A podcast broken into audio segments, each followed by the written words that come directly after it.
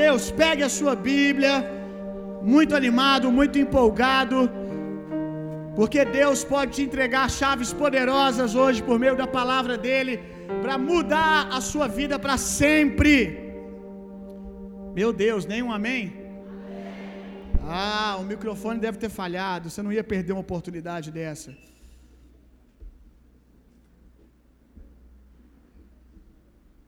Glória a Deus. O tema da mensagem de hoje tema da mensagem de hoje é Tô de óculos.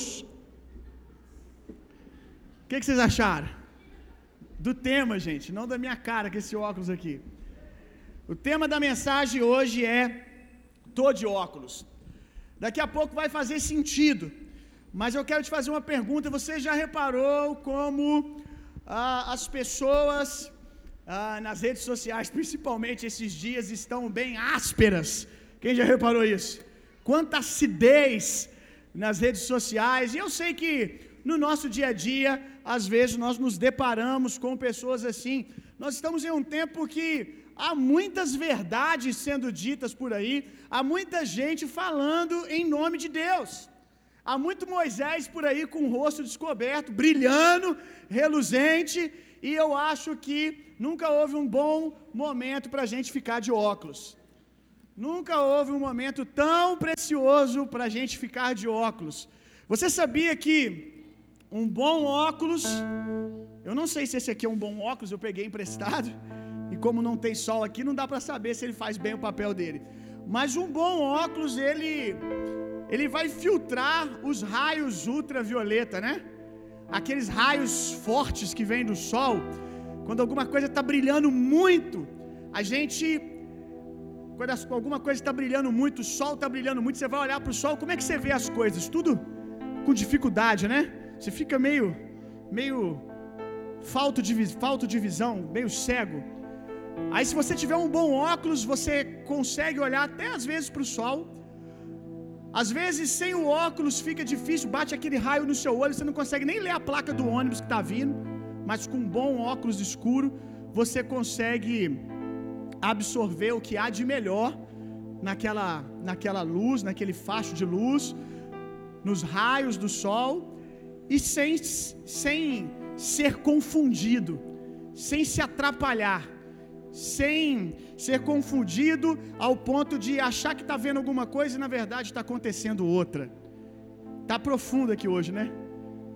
Mas eu espero que você esteja usando a sua imaginação junto comigo, imaginando como é você no seu dia a dia quando você coloca um bom óculos. Então, nesse contexto que a gente está hoje, de tanta gente falando, Deus falou comigo. Aí o outro, para poder respaldar o que está falando também, Deus falou comigo também. E às vezes Deus falou com um e Deus falou com o outro. Mas é muito comum no meio do profético, no meio do, do sobrenatural, o natural do homem entrar junto. Então a gente tem que ter boas lentes para que a gente consiga captar o que é a luz de Deus, o que, que é o brilho de Deus e o que, que é o brilho de Moisés, que às vezes está gritando que está com a luz de Deus e a luz de Deus já desfaleceu. Faz sentido? Deu para entender? Então a gente precisa de um bom óculos, para que a gente possa ver as coisas com clareza, para que a gente possa ver as coisas com nitidez. Senão a gente corre o risco de dar julgamentos rápidos demais, porque a gente está sendo confundido ah, por esse primeiro impacto de luz. Então, em tempo aonde todo mundo está cheio de verdade, aonde todo mundo diz falar em nome do Senhor, aonde as pessoas estão muito ásperas, né? A gente precisa usar bons óculos e daqui a pouco você vai entender que óculos são esses. Quero ensinar para vocês hoje sobre oração. Quem gosta de orar? Quero te ensinar sobre alguns frutos poderosos, resultados de uma vida de oração.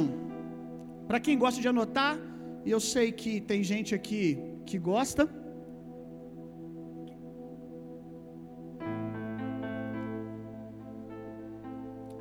Coloque aí quatro verdades sobre oração para nortear o seu esboço aí que você está criando.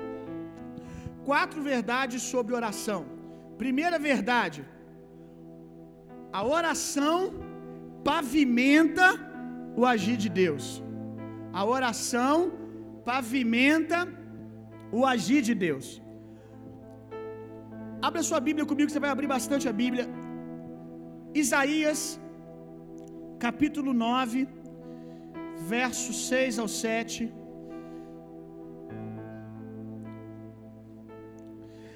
Olha o que Isaías está falando. Afinal, Isaías está lá na velha aliança, amém? Jesus não veio ainda. E ele já está dizendo o seguinte: Afinal, um menino nos nasceu, um filho nos foi concedido, e o governo está sobre os seus ombros.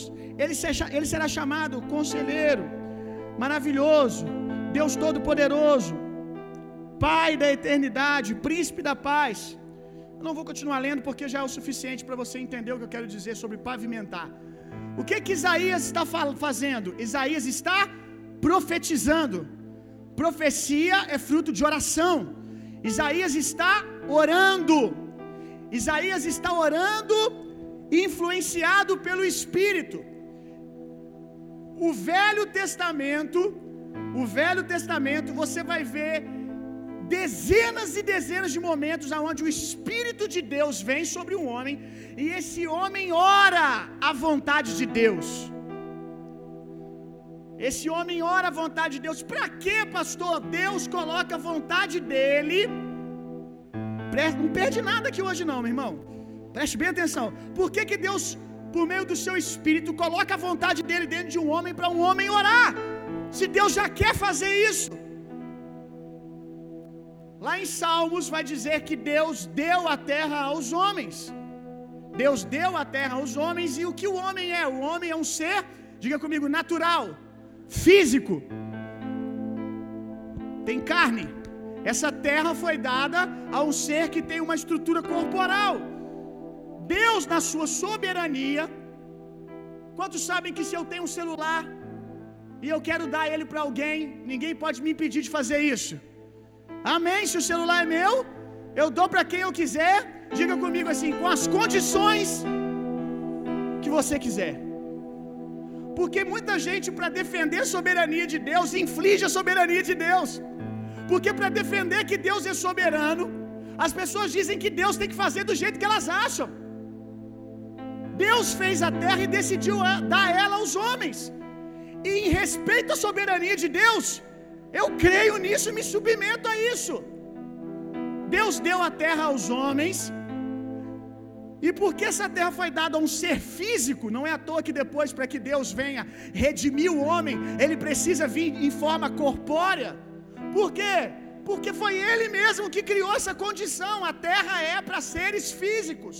Não é à toa que quando o diabo quer fazer alguma coisa aqui na terra, ele tem que ter os seus cavalos, ele tem que ter os seus filhos, ele tem que ter os seus cooperadores. Por quê? Porque o diabo só pode agir na terra por meio de um ser físico. Deus, sendo detentor de todo o poder, ele decidiu dar a terra aos homens e ser o justo, ele se submete nas leis que ele criou, e quando ele decide vir à terra, ele não vem de qualquer maneira. Ele não vem de qualquer maneira, ele vem por meio de uma estrutura física. Quem é Jesus? Jesus é Deus em forma corpórea, sim ou não? Então já está dando para você ter uma suspeita, uma, uma ideia do porquê Deus inspirava homens por meio do seu espírito para orarem. Abaixa um pouquinho aqui, ó, Maciel. Por que, que ele inspirava homens a orarem? Por quê? Porque a terra foi dada aos homens, então Deus, em cooperação com o homem, plantava o seu desejo no coração do homem, para que aqueles a quem Deus, Deus deu a autoridade da terra clamasse pela intervenção de Deus, clamasse pela vontade de Deus. Por isso que avivamento é uma cooperação de Deus e o homem. Homem não faz avivamento, mas Deus se move em avivamento em sociedade com o homem.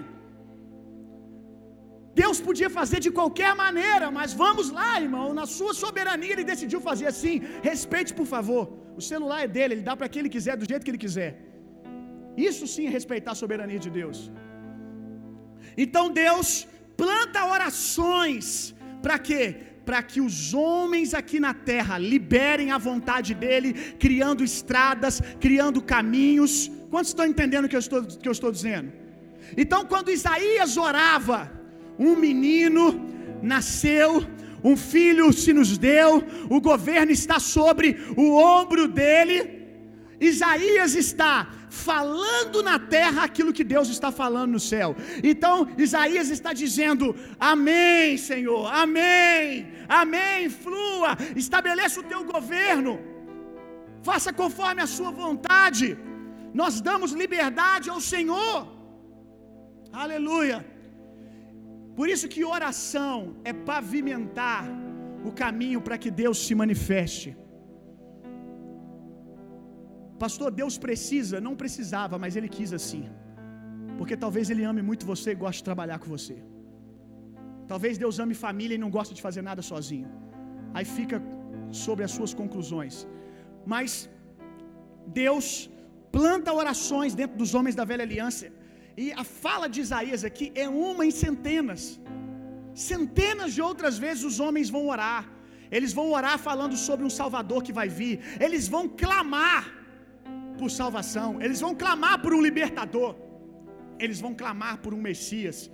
E nós sabemos que toda a escritura é dada por Deus, inspirada pelo Espírito, ou seja, todos esses homens o que falaram, falaram debaixo da orientação e da influência do Espírito. Por isso oração é poderoso. Isso não mudou ainda, meu irmão. Oração continua pavimentando o mover de Deus. Oração continua a criar estradas no meio do caos, continua a criar eh, espaço para que Deus se mova em ambientes de caos, em ambientes de crise. Por isso você precisa orar. Porque oração tem esse poder.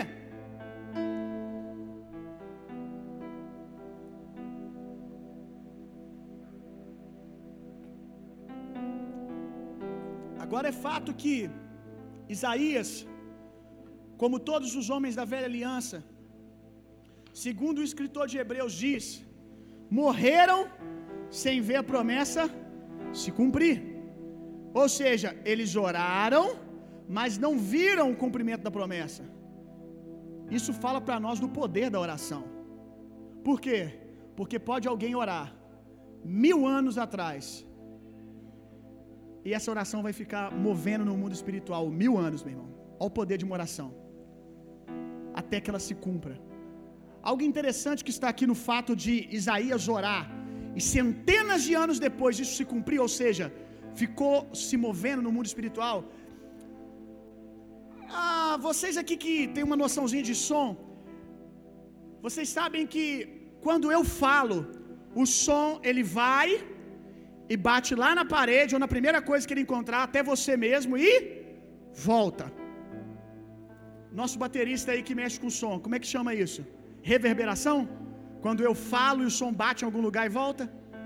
Então, isso é reverberação. Mas por que, que a reverberação acontece? Porque tem alguma coisa na frente, tem uma parede, tem uma pessoa, tem um objeto. Então, quando eu, eu falo aqui, esse som ele fica preso aqui dentro, porque tem paredes contendo esse som. Agora eu quero te fazer uma pergunta: o mundo espiritual tem parede? Então para para fritar nisso aí agora. O mundo espiritual tem parede? Pa paredes como essa, física? Tem estrutura física no mundo espiritual? É por isso que uma oração fica andando mil anos no mundo espiritual. Uma vez que é dita, uma vez que uma palavra é liberada, que uma oração é feita, ela fica andando e andando e andando, palavras do mundo espiritual, e elas só vão, elas só vão deixar de existir se duas coisas acontecerem.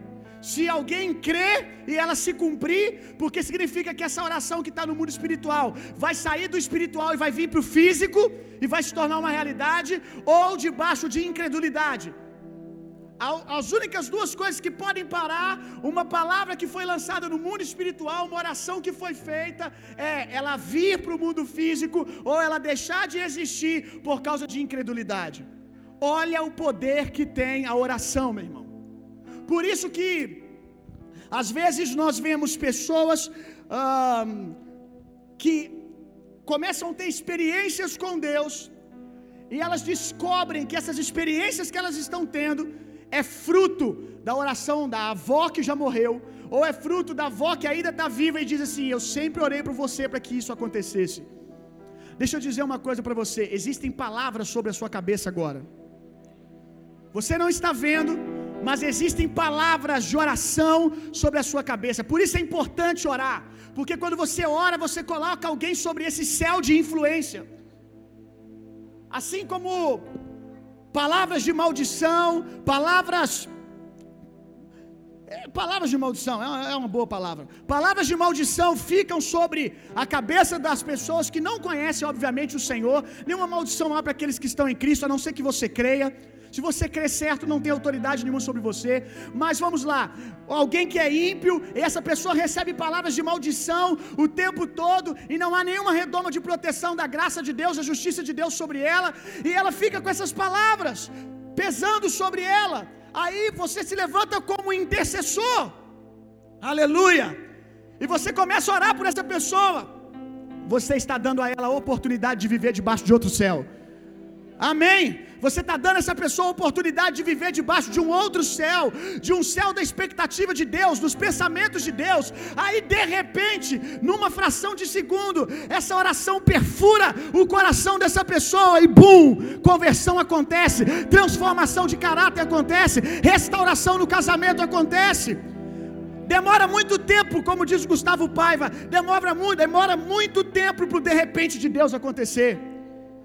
Demora muito tempo para o de repente de Deus acontecer. E às vezes a gente olha e fala assim: Uau, do nada Fulano se converteu, do nada Fulano foi curado, do nada, do nada para você, que só viu. Mas alguém pode estar enchendo a cabeça daquela pessoa com oração a dois, três, quatro, dez, quinze, talvez a bisavó que já morreu. Quantos estão entendendo o que eu estou dizendo aqui? A seriedade da oração, meu irmão. Você tem o poder de criar céus sobre a cabeça das pessoas, céus de oração, de intercessão.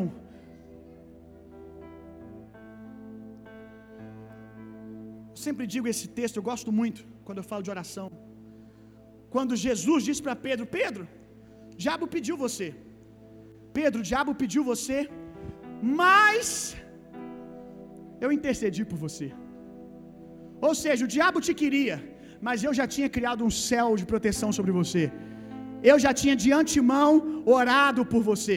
O diabo está pedindo pessoas o tempo todo, meu irmão.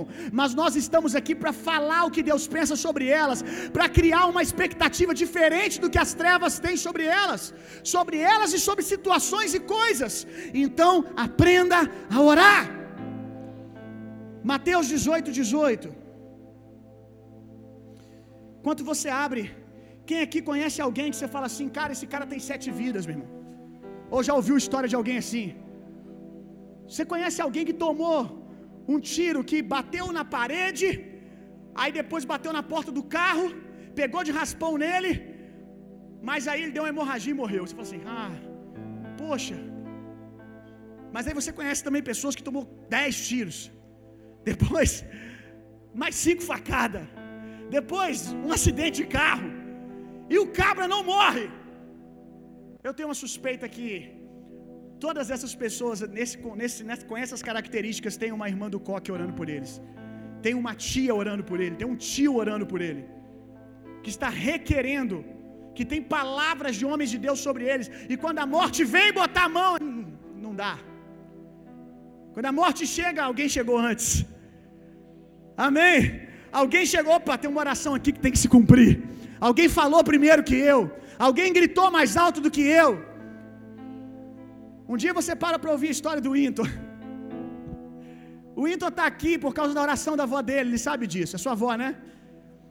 A vozinha do, do Winton fazia até campanha de oração por esse menino e pelo irmão dele.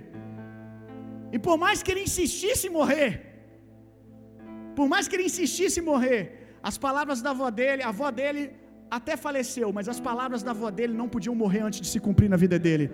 Amém? Ela se foi, mas as palavras permaneceram, exercendo influência sobre a vida dele, sobre a saúde dele. Uh, glória a Deus, vamos lá. Mateus 18, verso 18. Com toda certeza vos asseguro que o que ligardes na terra será ligado no céu, e tudo que desligardes na terra será desligado no céu. Olha isso aqui, com toda certeza, ele não está dizendo apenas com certeza, ele diz com toda certeza. Ele dá ênfase. Vos asseguro, ênfase de novo. Será que Jesus não queria dizer o que ele está dizendo, dando tanta ênfase assim? Será que ele queria dizer uma outra coisa? Aí você diz, claro que não, pastor, depois de tanta ênfase, é, pois é. Mas eu ouço muitas pessoas achando interpretações diferentes daquilo que Jesus disse. Com toda certeza vos asseguro que tudo que ligardes na terra será ligado no céu, e tudo que desligardes na terra terá sido desligado no céu. Eu lhes asseguro, eu lhes dou certeza, eu lhes dou toda certeza. Pastor, eu não acredito nisso, é problema seu. Aqui ele está dizendo que você tem essa autoridade, que ele deu essa autoridade, que ele otorgou essa autoridade aos seus filhos, para falar aqui e os céus dizerem amém. Eu sei que isso é muito pesado, mas é verdadeiro, está aqui. Que os seus filhos digam aqui e os céus estão aguardando para dizer amém. Mas é óbvio que são os filhos que têm consciência da justiça de Deus, que têm consciência de quem são em Deus. Tem um outro texto que a gente vai ler. Eu não sei se eu coloquei aqui, então eu vou, eu vou mencionar.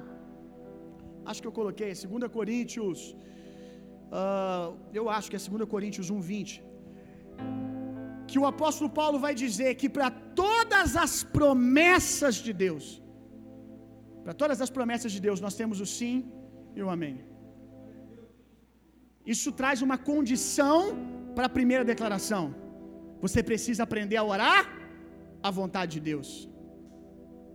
Você precisa orar a vontade de Deus. Porque se você não aprender a orar o que está escrito, eu quero te dizer que muitas vezes quem vai responder as suas orações são o diabo. Tem muita gente em nome de Deus, eu vou orar e fulano vai morrer. Eu vou orar e vai vir maldição. Eu quero te dizer que não é porque aconteceu que você deve se vangloriar. Eu sou um profeta, eu falei, fulano morreu. Talvez quem ouviu a sua oração foi o diabo. Talvez quem trabalhou foi o diabo. Porque você deve orar com a palavra de Deus. Orar aquilo que está escrito. Porque se você disser o que está escrito, toda autoridade já lhe foi dada, os céus vão dizer amém. Tem alguém falando Jesus lá embaixo, porque Jesus é a palavra de Deus. Tem alguém gritando o nome que é sobre todo nome lá embaixo. Tem alguém encarnando Jesus na terra agora, por meio de oração. Uh! Mateus 18, 18, você já leu? O Rian mandou um vídeo para mim do Theo, achei muito interessante. O Theo falando sobre os três céus: o céu do Senhor, o céu das batalhas espirituais e o céu natural. E ele estava falando como que a oração tem poder. Alguém aqui deve ter visto isso também. Que a oração tem o poder que você vai orando, você vai orando e vai rasgando, vai, vai rasgando, sabe? O terceiro céu vai rasgando o segundo, depois rasga o primeiro e chega até nós. A oração ela vai abrindo o caminho, ela vai pavimentando, como eu disse. Segundo, segunda verdade sobre oração. Oração move o céu.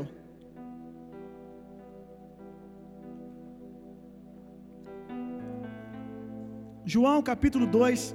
Aqui está um lugar de tensão. Preste atenção aí. Aqui tem um lugar de tensão.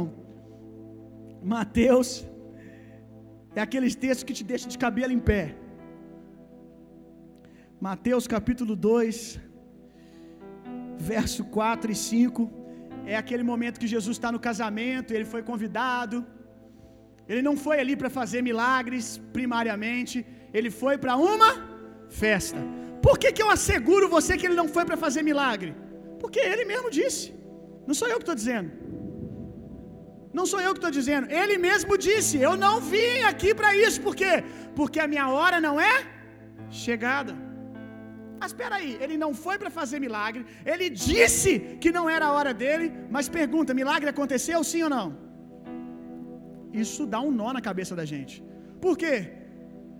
Porque Jesus, ele é Deus. E mais, vamos lá. A Bíblia diz que tudo que Jesus fez, ele fez porque viu o Pai fazer. Então havia conexão plena entre ele e o Deus Pai. E num primeiro momento ele diz: Não, não quero fazer. Mas depois, de repente, ele se pega fazendo. Tensão, né, gente? E aí? Vamos ler. Tendo. Uh, Mateus capítulo 2, verso 4. Não, não é Mateus, gente. É João, João, desculpa. João, capítulo 2, verso 4. Vamos lá. Jesus, vamos ler o 3 primeiro. Tendo acabado o vinho, a mãe de Jesus lhe apresentou uma necessidade. Eles não têm mais vinho. Olha o que, que Jesus diz. Jesus lhe disse: Mulher, em que essa tua preocupação tem a ver comigo? Ainda não é chegada a minha hora. Mas logo nos versículos seguintes, Jesus faz o milagre.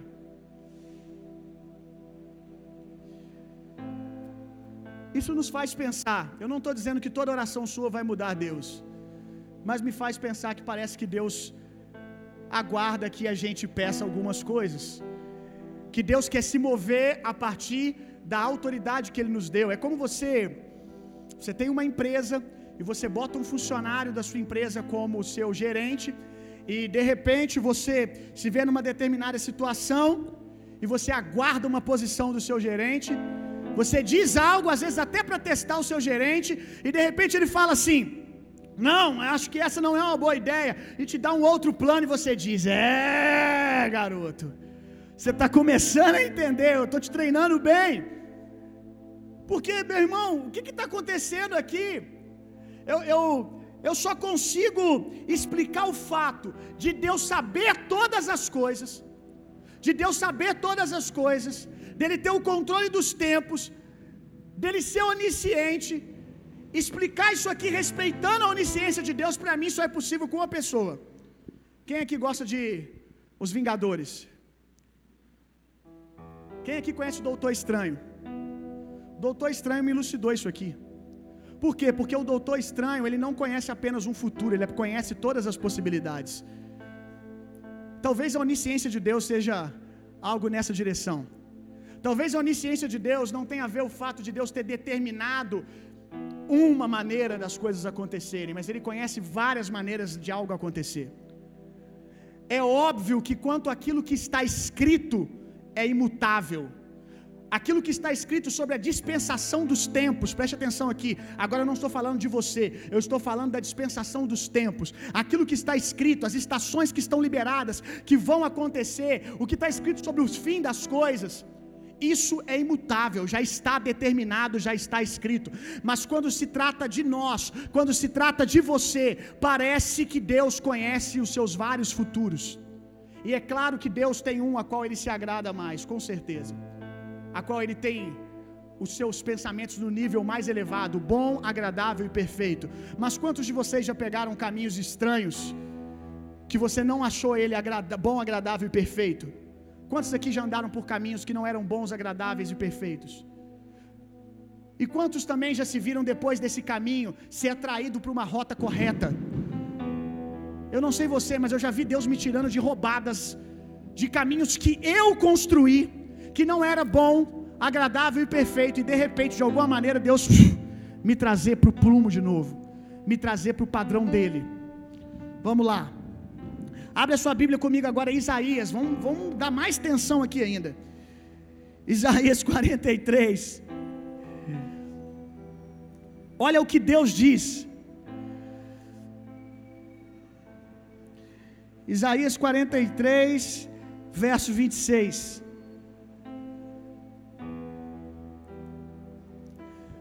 Parte B. Apresenta as tuas razões e motivos para que nós possamos entrar em juízo. Olha o que, que Deus está dizendo: vem na minha presença, traz as tuas razões, traz o que você acha, e nós vamos quebrar o pau aqui. Traz os seus motivos, eu quero ouvir. Olha isso. Agora Deus não está falando aqui para você orar simplesmente o que ele, que você entende, que ele pensa, que ele quer. Ele está dizendo: derrama sua alma aqui para mim. Derrama sua alma. Aqui ele não está dizendo se é certo ou se é errado, ele está dizendo: rasga o seu coração, mostre as suas razões, vamos entrar em juízo. Sabe o que é entrar em juízo? Vamos ver quem está certo. Que coisa linda, meu irmão, sobre oração. Deus não quer cerimônias quando você for orar, meu irmão. Deus quer que você apresente as suas razões, mas aprenda uma coisa: brigas com Deus costumam marcar você. Mas Deus quer que você entre em boas brigas com Ele, de oração. Meu irmão, eu não sei você, mas eu já tive estações que eu entrei no meu devocional e eu disse: Deus, o que está acontecendo?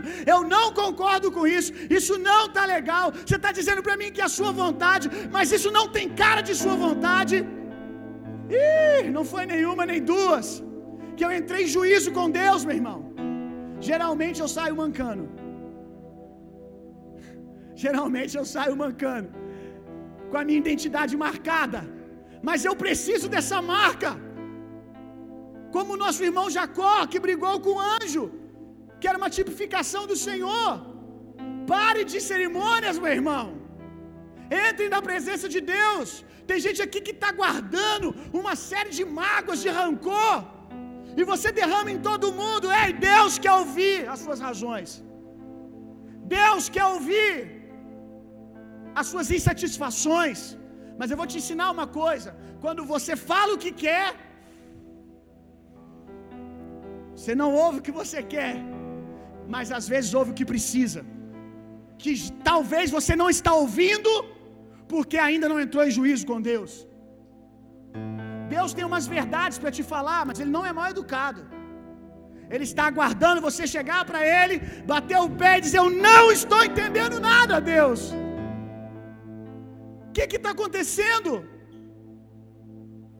E aí você vai ver Deus marcar você. Deus vai te falar algumas coisas. Talvez Deus vai te apontar por que, que não está acontecendo. Aonde você precisa mudar. A direção errada que você está indo. Não sou eu que estou dizendo, meu irmão. É o Senhor que está dizendo aqui pela boca de Isaías: entre na minha presença e mostre as suas razões. Terceiro ponto, Filipenses capítulo 3. Orações desafogam a alma e, quando necessário, estabelecem o governo de Jesus. Vamos lá. Filipenses 4, 6. Não andeis ansiosos por motivo algum, pelo contrário, pelo contrário, sejam todas as suas vossas solicitações declaradas na presença de Deus por meio da oração e súplica com ações de graças. Eu vi uma figurinha um dia desse, essas figurinhas de Instagram, Facebook, e que tinha um, um rapazinho que ele estava dentro de um abismo, uh, e à medida que ele ia falando, tenta imaginar aqui, à medida que o rapaz ia falando, ele ia liberando água de dentro dele. E essa água ia fazendo ele subir, subir, subir, subir. E falava de desafogar as emoções para sair de lugares escuros. Falar é necessário. Vão ter estações que você vai ter que falar com alguém mesmo. A Bíblia reconhece isso. Deus fez você para viver em comunidade, para viver em família. Você às vezes precisa confessar os seus pecados, às vezes você precisa confessar as suas lutas para alguém, para que você traga alguém para o seu conflito, para a sua briga de intercessão, para que você encontre um amigo de oração. Por quê? Porque a Bíblia diz que um persegue em mil, dois perseguem dez mil. E é isso que acontece quando você tem um intercessor, quando você tem alguém que ora. Então há coisas na sua vida, não estou dizendo que você não pode procurar alguém e contar o que está acontecendo para que você tenha amigos de oração. É óbvio que tem que ser pessoas bem pontuais, amém? Maduras. Mas também há desabafos que você precisa aprender a fazer com Deus. Porque há coisas dentro de você que nem você consegue explicar para alguém. Sim ou não? Há conflitos dentro de você emocionais que você vai falar com alguém, você olha na cara dele, ele quer te servir, ele quer te ajudar, ele quer, mas tudo que ele fala não serve. Quem já passou por isso? Tudo que fala não serve. Por quê? Porque nem você está conseguindo botar em palavras aquilo que está acontecendo dentro de você, aquilo que está te deixando ansioso, que está te deixando atribulado, inquieto. Por isso, você precisa aprender a desafogar a sua alma com Deus, numa vida de oração, aonde você não é um religioso que pondera, que pondera tudo que vai dizer e o que não vai dizer, quando Deus já conhece todas as coisas do seu coração. Obviamente, meu irmão, eu não estou falando que você vai entrar na presença de Deus, apontando o dedo na cara de Deus, xingando Deus. Você não é maluco. Amém? Você é um cristão, você é um filho de Deus. Mas o que eu estou dizendo é que o outro extremo também não pode acontecer, de você ter milindres para abrir o seu coração para Deus, cheio de tato com aquele que conhece tudo o que está acontecendo dentro de você. Está entendendo o que eu estou dizendo? Então você precisa abrir o seu coração em oração, para desafogar a sua alma. Eu não estou dizendo que tudo que você orar você vai ouvir sim, amém, porque muitas coisas não têm a ver com a promessa de Deus para você e nem com a palavra. Mas você precisa falar tudo, ainda que Deus não cumpra tudo, para desafogar o seu coração, para entrar nessas brigas aonde Deus vai vencer você aonde você coloca as suas causas e Deus vem e diz não, e é não por causa disso, por causa daquilo, ou traz paz no seu coração e você resolve algo. Agora eu disse aqui, desafogar a alma e quando necessário estabelecer o governo de Jesus. Por quê? Porque nós temos um Pai que é nosso Salvador, mas é o nosso Senhor. E você vai ter que perder para o Senhor nos seus momentos de oração. Algumas vezes você vai falar e ele vai dizer: é uma boa ideia. Traga a bacia e vamos fazer o milagre. Eu vi sinceridade no teu coração. Vamos lá. Vamos, você pavimentou a sua, a sua atitude de fé aqui, abriu. A sua atitude de fé aqui abriu um, um espaço novo. Você provocou algo aqui. Amém. Aleluia. Você abriu um caminho com o seu passo de fé. Como Maria, busca lá, busca lá. Busca lá as bacias. É doida. Jesus acabou de falar que não quer fazer. Mas é a mãe dele, né? Busca lá, busca lá. E de repente o milagre acontece. Mas num lado você vê isso, e no outro lado você vê Jesus de joelho dobrado no Getsemane e dizendo: Senhor, se possível, ou seja, Jesus não tinha tato para expor para Deus o que estava na alma dele. Jesus tinha uma, uma liberdade de abrir a alma dele para Deus, dizer: Senhor, está doendo, se possível, afasta de mim esse cálice. Então Jesus tinha uma alma rendida, mas um espírito comprometido. Uh, essa veio agora para poder fechar. Jesus tinha uma alma rendida, mas um espírito comprometido com a vontade de Deus. A minha alma ela deseja isso, mas eu quero te ouvir, Deus. E de repente ele disse: Amém, Senhor. Porque nós vemos Jesus na cruz gritando: Está consumado. Ou seja, a minha alma tinha uma vontade, mas seja feita a vontade do Senhor. O equilíbrio é: rasgue as suas emoções diante de Deus, mas tenha um espírito comprometido com o senhorio de Jesus, com a vontade de Deus, para que quando necessário, mesmo orando, a sua alma não se submetendo a algo que você sabe que é a vontade de Deus, ou porque está escrito, ou porque Deus já te falou, mas a sua alma não concorda, a sua alma não se deleita, tem problema não, você diz: seja feita a vontade de Deus, alma, vem cá, você não quer, mas você vai, porque quem manda aqui é o Espírito, que se cumpra a vontade de Deus. É chorando, é gemendo, mas amém para a vontade de Deus. Quantos estão entendendo o que eu estou dizendo? Aleluia. Último ponto e quarto. Oração dá discernimento apurado.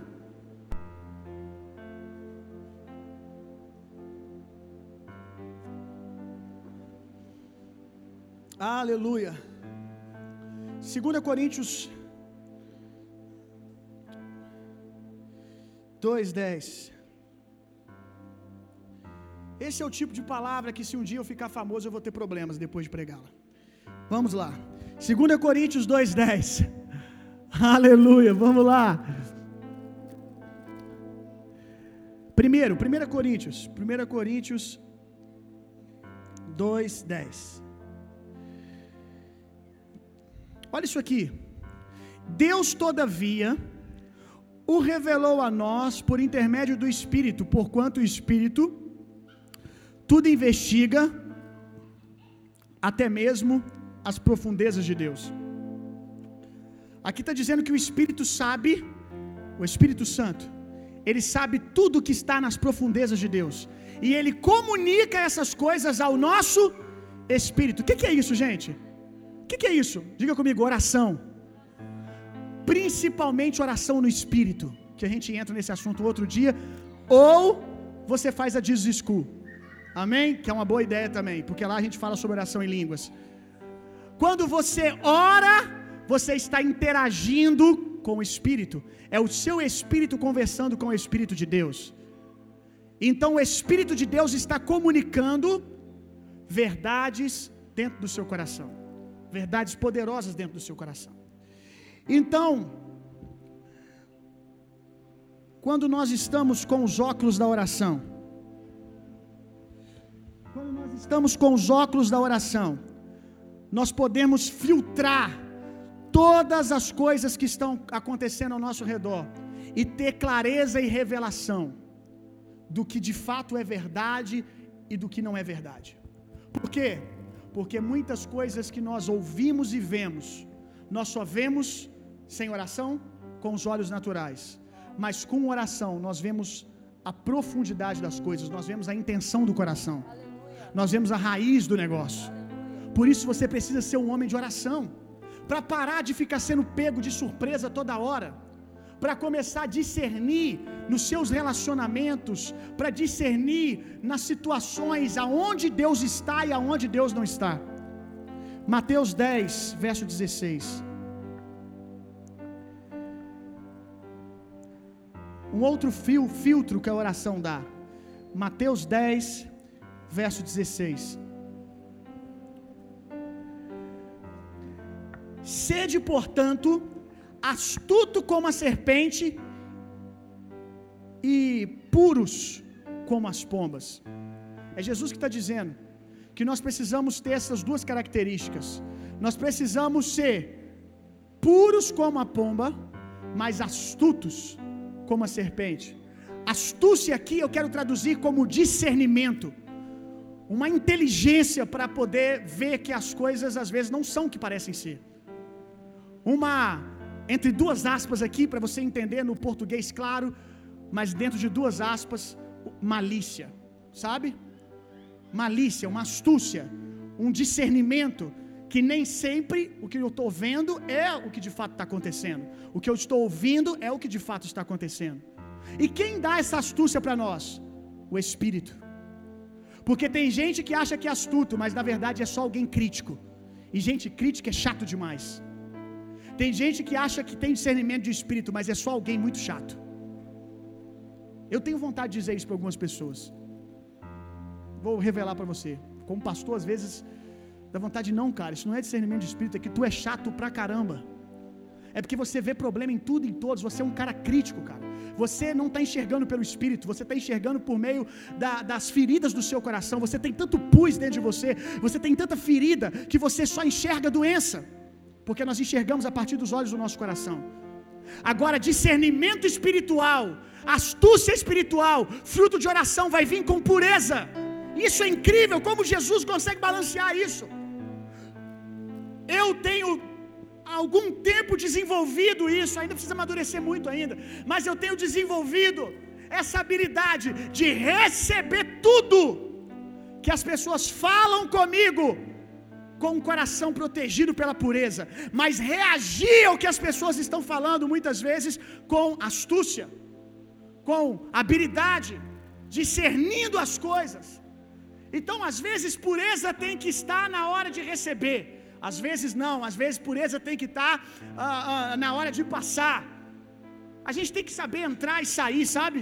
Desses dois lugares, da astúcia e da pureza. A gente tem que aprender a receber algumas coisas também com astúcia, mas proteger o nosso coração com a pureza. Essas duas coisas precisam estar muito bem fundamentadas no nosso coração. Porque gente astuta e não pura se torna gente amargurada. Amém? Gente astuta que não tem um coração puro se tornam pessoas amarguradas.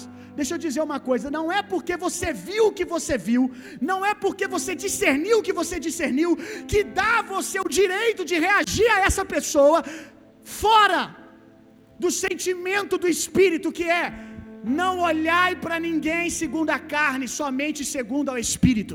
Ah, agora acho que eu consegui chegar e te explicar. Não é porque você no seu discernimento você viu, você viu algo errado, que você tem o direito de reagir a essa pessoa. Se ela veio com uma atitude carnal, você devolve uma atitude do espírito. Quantos estão entendendo o que eu estou dizendo? Com pureza, mas ao mesmo tempo sendo guardado pela astúcia. Aleluia. Glória a Deus. 1 Coríntios 2,15. Estamos terminando. Olha que interessante isso aqui. Deixa eu botar meu óculos para poder ler melhor. Olha isso aqui. Contudo, aquele que é espiritual pode discernir todas as coisas. Cadê as pessoas espirituais aí? Então você pode discernir tudo.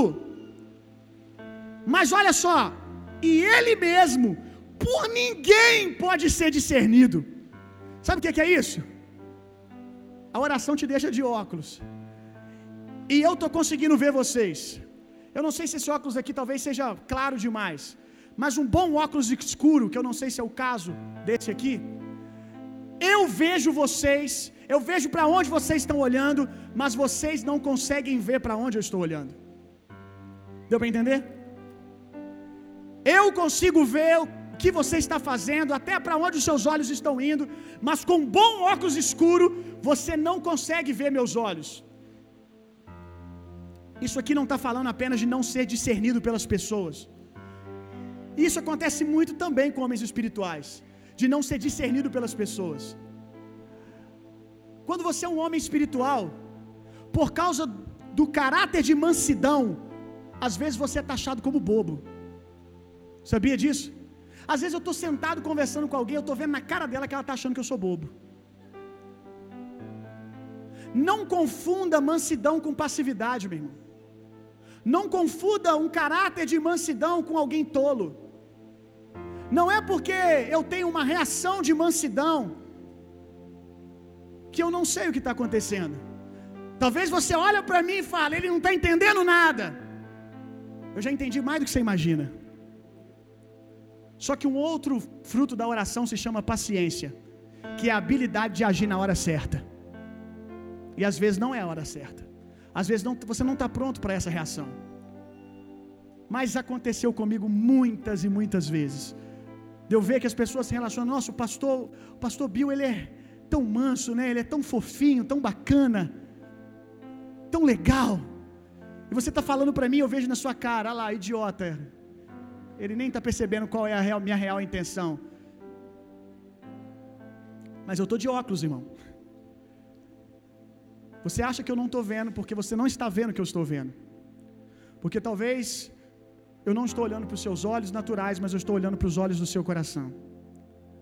Mas estar de óculos e não ser discernido não fala só de relacionamento pessoal com as pessoas, mas fala principalmente em não ser discernido pelo diabo. Isso aqui para mim é o mais importante.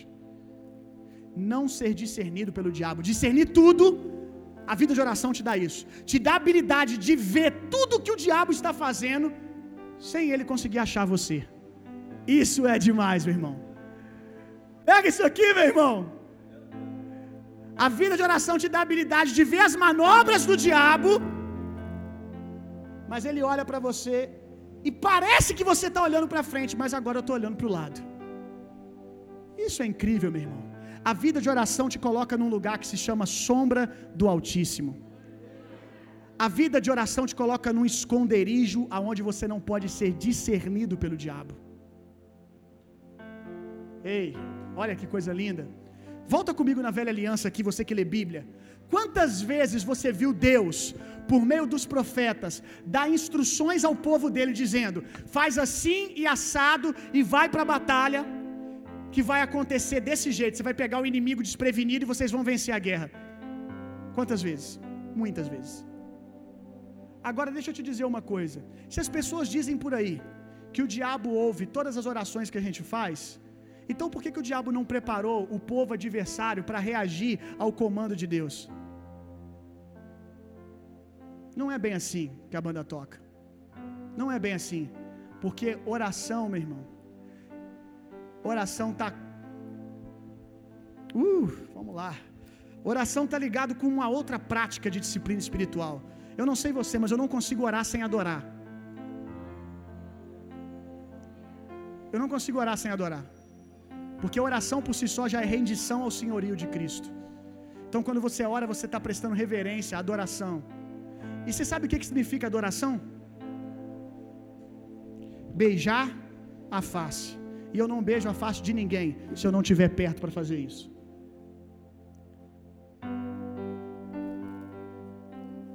Então será que estando nesse lugar, ao lado da bochecha de Deus, no pé do ouvido de Deus, porque para beijar a bochecha de alguém você está no pé do ouvido.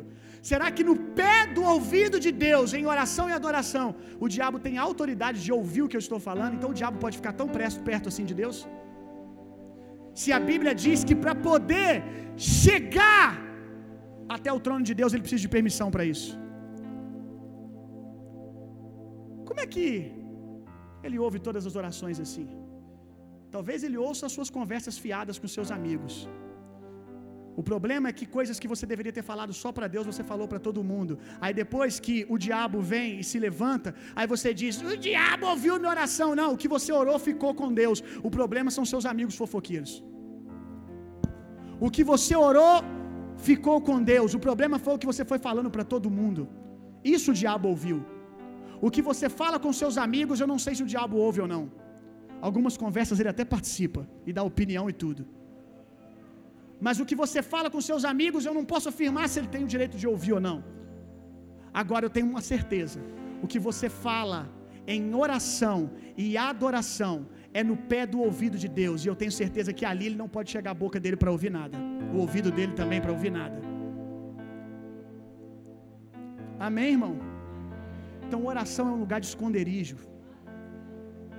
A Bíblia diz, o salmista, Salmo 91, eu me escondo debaixo das tuas asas, da sombra do Onipotente, aonde a seta não me alcança. Não alcança por quê? Porque o diabo não pode entrar assim na presença de Deus. E quando eu oro, eu estou criando uma atmosfera, uma redoma de proteção. É um jardim de intimidade e relacionamento. Eu estou beijando a face de Deus e sendo beijado por Ele, meu irmão. Isso é oração.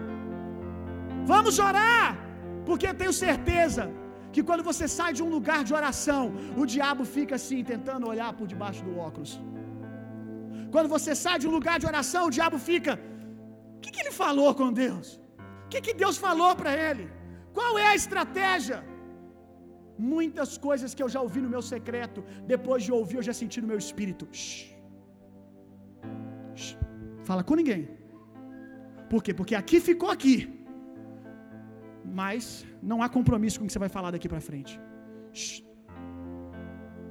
Porque o diabo tem que ser pego de surpresa. E não foi nenhuma, nem duas, nem três vezes que eu tive experiência de ter ações espirituais que eu vi o mundo espiritual como que correndo de um lado para o outro, tá pegando fogo, que ninguém preparou para isso. O cara chegou, bum, jogou uma bomba. A gente não se preparou, não tem linhas de defesa para isso. Ei, talvez um demônio vira para outro. Você não está prestando atenção nas conversas dele, não? Não, é porque essa hora ele estava no quarto orando. E mais, quando eu tentei ouvir, eu descobri que ele estava orando no espírito, aí ficou mais difícil ainda. Não entendi nada que ele falou. Igual aquele mesmo, não entendi nada que ele falou. Eu tentei, mas eu não entendi nada que ele falou. Por isso que a gente foi pego de surpresa aqui agora. Homens de Deus são amigos de Deus, meu irmão. Homens de Deus são homens de oração, porque eles falam com Deus. Vamos lá, igreja, vamos ser homens de oração. Vamos ser homens de oração. Se coloque de pé no seu lugar. Aleluia.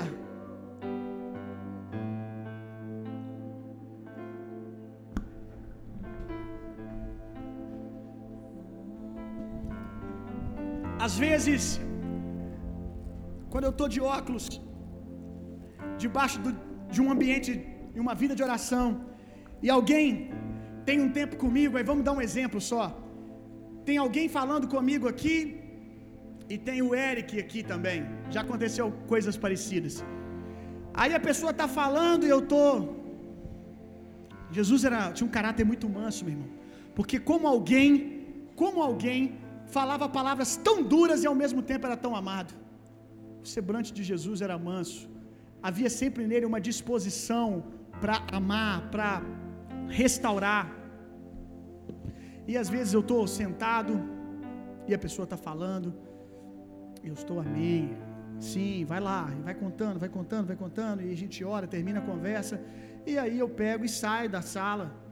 Aí de repente, o Eric, alguém, pastor, você não percebeu isso, isso, isso não? Você não viu isso, isso, isso não? Aí eu falo, eu vi. Vi tudo isso. Mas por que. Não é o tempo. Não é o tempo. Eu vi todas essas raízes de amargura que você está falando e vi mais essas aqui, ó. Isso, isso, isso, isso. Ele falou isso, na verdade não era isso, é por causa disso, disso, disso, disso, disso e disso. Mas não é o tempo. A gente tratou o que precisava ser tratado agora. Isso é o discernimento que a, o discernimento que a oração vai te dar. Porque quantas vezes você já tentou mexer em pessoas para ajudar e você feriu elas? Porque você tinha a palavra certa para o tempo errado. Então, oração, meu irmão. Vamos ser homens de oração, mulheres de oração. Amém. Como que você precisa disso no seu casamento, hein? A palavra certa na hora certa. Porque quem é casado aqui sabe que a palavra certa na hora errada, meu Deus do céu, é a terceira guerra mundial. Ah, meu irmão, o pau quebra e você fica assim, porque você pensou tão bonito para falar, né? Você arquitetou palavras tão bacanas, você ficou três dias aí. Ó, faz sentido aí, né, Guto? Aí, como é que é, Gutão? Tá embarcado, fica 15 dias, né? Pensando como que vai falar. Aí o Gutão pensou tudo bonitinho, ele usou as palavras certas. Ele veio doce, manso como a pomba, mas sem astúcia. Aí ele veio manso, pom, pombinho, lindinho, com as palavras tudo certinha para Ingrid. Aí ele vai falar a palavra certa no tempo errado, porque não discerniu. Ih, meu irmão. E mulher parece que vai voar, né? Que é uma bateção de braço. E sai batendo, vai, vai voar. Vai voar, vai para o terceiro céu. Aleluia. Aí você fala, nossa, mas. Aí você vai falar, e você vai tentar corrigir. Não, mas o que eu falei. Não vai entrar, filho. O coração não está maduro ainda para essa palavra. Então, use o óculos, amém? Ande de óculos. Eu, eu tenho alguns dias eu sempre creio, isso tudo que eu estou falando para você, que eu já creio nessas coisas há muito tempo. Mas uns dias atrás, eu não sei se foi o espírito ou meu senso de humor mesmo, mas em alguns momentos eu fico dizendo para mim: tô de óculos, tô de óculos, tá de boa, tá tranquilo, tô, tô debaixo de oração, tô discernindo, amém. Paciência, paciência. E como a gente precisa disso, amém. Senhor, eu oro para que Teu Espírito nos ensine a orar. Obrigado por essa palavra. Obrigado não só pela palavra aqui pregada, mas por aquilo que o Senhor falou no coração de cada um dos irmãos, das irmãs. Que você plantou dentro deles enquanto eu pregava, direções específicas que o Senhor liberou.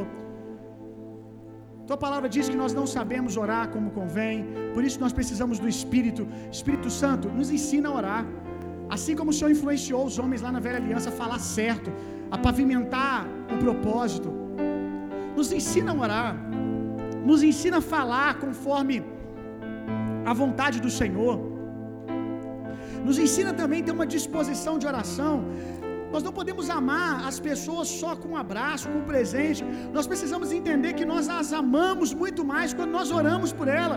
Tudo isso é importante, mas Precisamos amar uns aos outros com uma cultura de oração. Esposos que guardam as suas esposas na oração.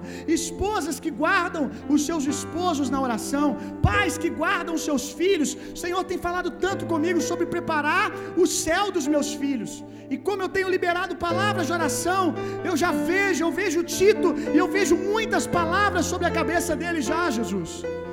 E eu oro para que eles aprendam a fazer isso também no nome de Jesus. Que eles reguem o seu ambiente de trabalho, que eles reguem, Senhor, em nome de Jesus, a sua faculdade, que eles preparem o solo para uma grande colheita, que no nome de Jesus eles entendam que eles têm livre acesso a um trono de graça, não é um trono de juízo, de um Deus que está esperando eles para quando eles falarem errado, bater na cabeça deles. Não, é um trono de graça. O Senhor quer ouvir quais são as nossas dores, quais são as nossas necessidades, quais são as nossas aflições, que eles encontrem esse lugar para derramar as suas, as suas emoções, para derramar a sua alma e serem curados da ansiedade, da aflição, da depressão, da angústia, de raiz e de amargura.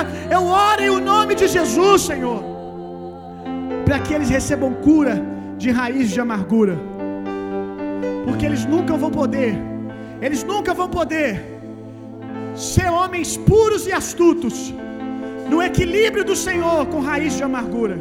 Porque aquele que está com o coração cheio de raiz de amargura jamais vai se manifestar com pureza.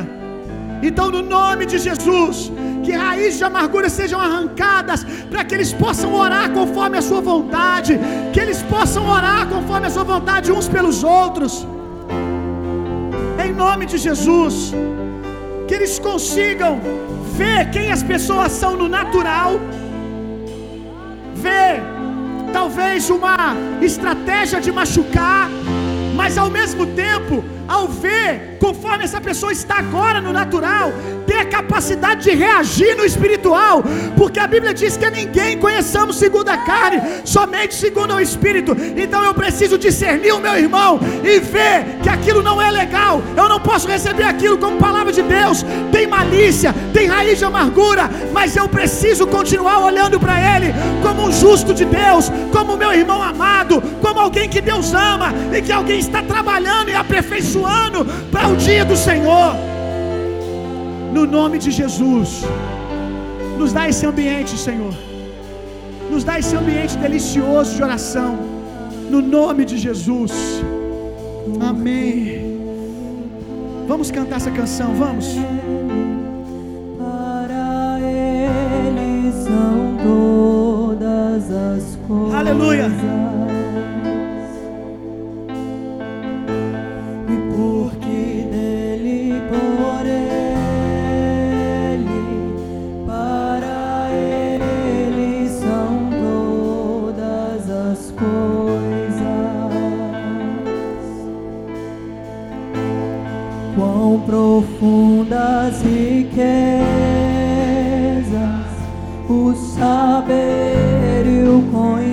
Conhecer de Deus.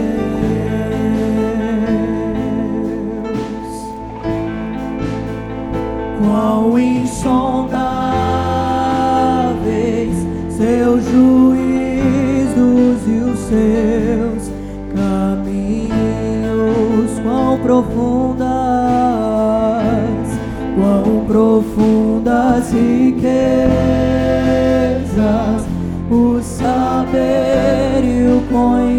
conhecer de Deus. Eu quero orar especificamente por você que entendeu essa palavra, mas pastor, eu sinto que eu estou numa estação que eu preciso é que alguém ore por mim. Eu estou com dificuldade até de orar, pastor. Estou sentindo cansado. Tudo bem, meu irmão. Tudo bem, tudo bem. Por isso que nós estamos aqui. A Bíblia diz que é bom que sejam dois, para que se um cair o outro levanta. Não, não tem motivo para pânico. Isso não define você como uma pessoa não de Deus. Pare com essa besteira. Se você está passando por essa estação e você quer que alguém te ajude a levantar, eu quero que você saia do seu lugar. Nós queremos impor as mãos sobre você em oração. Essa imposição de mãos é como você ouvindo de Deus, você não está sozinho. Sai do seu lugar, pode vir, pode vir. Se tiver uma pessoa, eu vou orar por ela. Se tiver duas pessoas, eu vou orar. Pode vir. A nossa equipe de oração, líderes, por favor, impõe as mãos sobre eles. Em nome de Jesus. Nós oramos agora, como Jesus orou por Pedro, nós oramos por vocês, irmãos, que vocês sejam fortalecidos agora, que vocês sejam animados agora, em o nome de Jesus, que todo cansaço, toda apatia espiritual vá embora, em o nome de Jesus. Nós abençoamos vocês agora, nós abençoamos vocês com ânimo, nós abençoamos vocês com força, em o nome de Jesus. Nós oramos por um reavivamento na sua vida espiritual, nós oramos por fome e sede de Deus. Vamos, vamos, vamos, vamos. Nós abençoamos você agora. Nós abençoamos. das riquezas, o saber e o conhecer de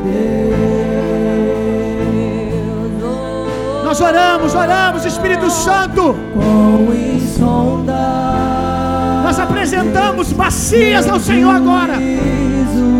Bacias que talvez estejam se sentindo sem vida, sem alegria. E eu oro para que água, aquilo que é xoxo, seja transformado em vinho agora.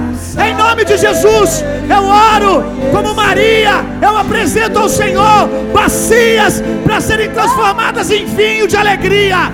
Em nome de Jesus. Receba alegria, vinho do Espírito. Deus hoje está planeando os seus caminhos. Eu oro para que não interessa onde você foi, Deus te coloque de volta na rota dele. Aleluia! O senhorio vindo de sobre você, o senhorio, que Deus que tem o mundo sob as suas mãos, que tem o controle de todas as coisas. Deus agora estabeleça o governo dele, alinhando todas as áreas, as esferas das suas emoções. Eu abençoo você aqui na frente.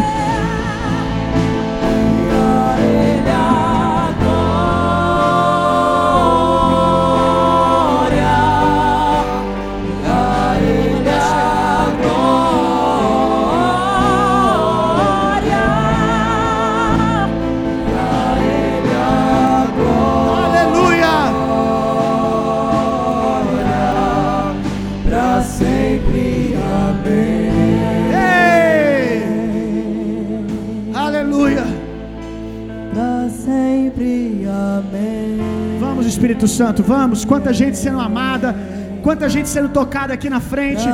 Receba mais de Deus, receba mais de Deus. Em nome de Jesus, seja cheio do Espírito Santo, seja cheio do Espírito Santo. Seja recebido agora pela graça de Deus. Deus está dizendo: Eu estou te restaurando, eu estou te curando. Talvez você já está aqui falando algumas coisas para Deus. Abrindo o seu coração, botando as suas feridas nas suas palavras agora para fora. E quem sabe, quem sabe, por esses dias Deus virá e você vai brigar com Deus e será marcado por Ele. Eu oro para que Deus vença você. Eu oro para que Deus vença você na oração e Ele marque você com a vontade dEle, em nome de Jesus.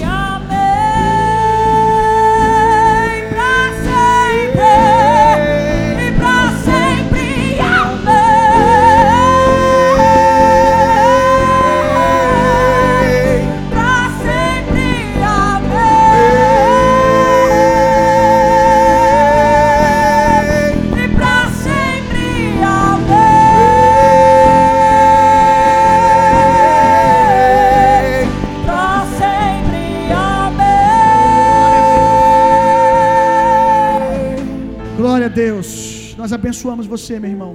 No nome de Jesus, que todo sentimento de solidão, todo esse peso vá embora em nome de Jesus. Olha para mim, olha aqui pro pastor, deixa eu te falar uma coisa.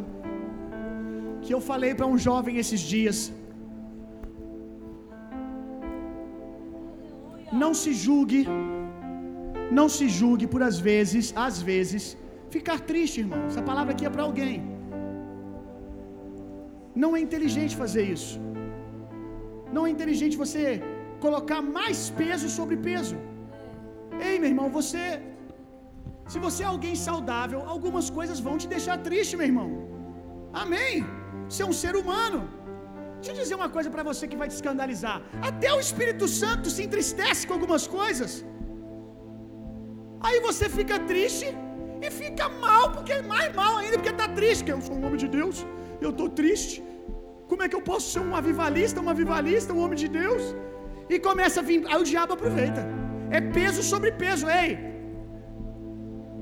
O luto tem hora para acabar, sim.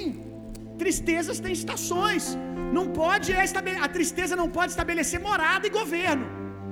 Que é, eu tô triste hoje, é um negócio que passou outro dia eu tô triste, terceiro dia eu tô triste, uma semana eu tô triste, um mês eu tô triste, e você é alguém inteligente para saber que algumas coisas não devem durar tanto tempo assim. Tanta tristeza tanto tempo assim, não cabe aí. Aí você realmente precisa se posicionar em autoridade contra isso, uma depressão batendo a porta, não há nem problema procurar ajuda médica, mas agora eu não sou médico, eu sou pastor, e como homem de Deus eu estou te falando que você pode se posicionar contra isso também no Senhor, também, tá irmão? Também, também no Senhor. Agora, acordei de manhã hoje, ontem terminei meu namoro, eu estou triste. Uai, irmão, uai, se tivesse feliz, é o cara do demônio, uai né? Não é porque não deu certo que o cara também é o Satanás e você é a Satanás. Às vezes só não deu certo porque, né? Você chegar na conclusão que não vai, não, não, não dá. Aí você tá triste, ele tá triste, vida que segue. Oh, meu carro bateu. Não sei você, mas existe um lugar onde você tá triste por uma perda e em paz em Deus. Quem já experimentou isso? Mas você ficar chateado, triste, poxa, você perdeu alguém. Tudo bem, meu irmão. Tudo bem, você não teve um dia legal. Tudo bem. Amém. Para você se apropriar da palavra, aí você vai lá, alegrai-vos, digo novamente, alegrai-vos no Senhor.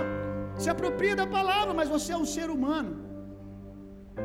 Eu não estou dizendo que tristeza é algo bacana, que é algo legal, que nós sabemos que não é um sentimento bacana às vezes, na maioria das vezes. Mas eu estou dizendo para você que você não pode botar peso sobre peso. Ficar mal porque tá mal. Seja inteligente, meu irmão. Você já tem um problema, você vai arrumar outro. Lida com o problema que você tem. Para de ficar arrumando mais problemas para sua cabeça. Você tem um, um, problema e você começa com um monte de questionamento. Por que, que eu estou assim? Por que eu não sou isso? Por que eu não sou aquilo? Você já começa a duvidar da sua identidade. Ei, meu irmão, pare com isso. Amém? Não importa como você está se sentindo hoje. Você é um filho de Deus. Amém? Sentindo isso ou não. Amém?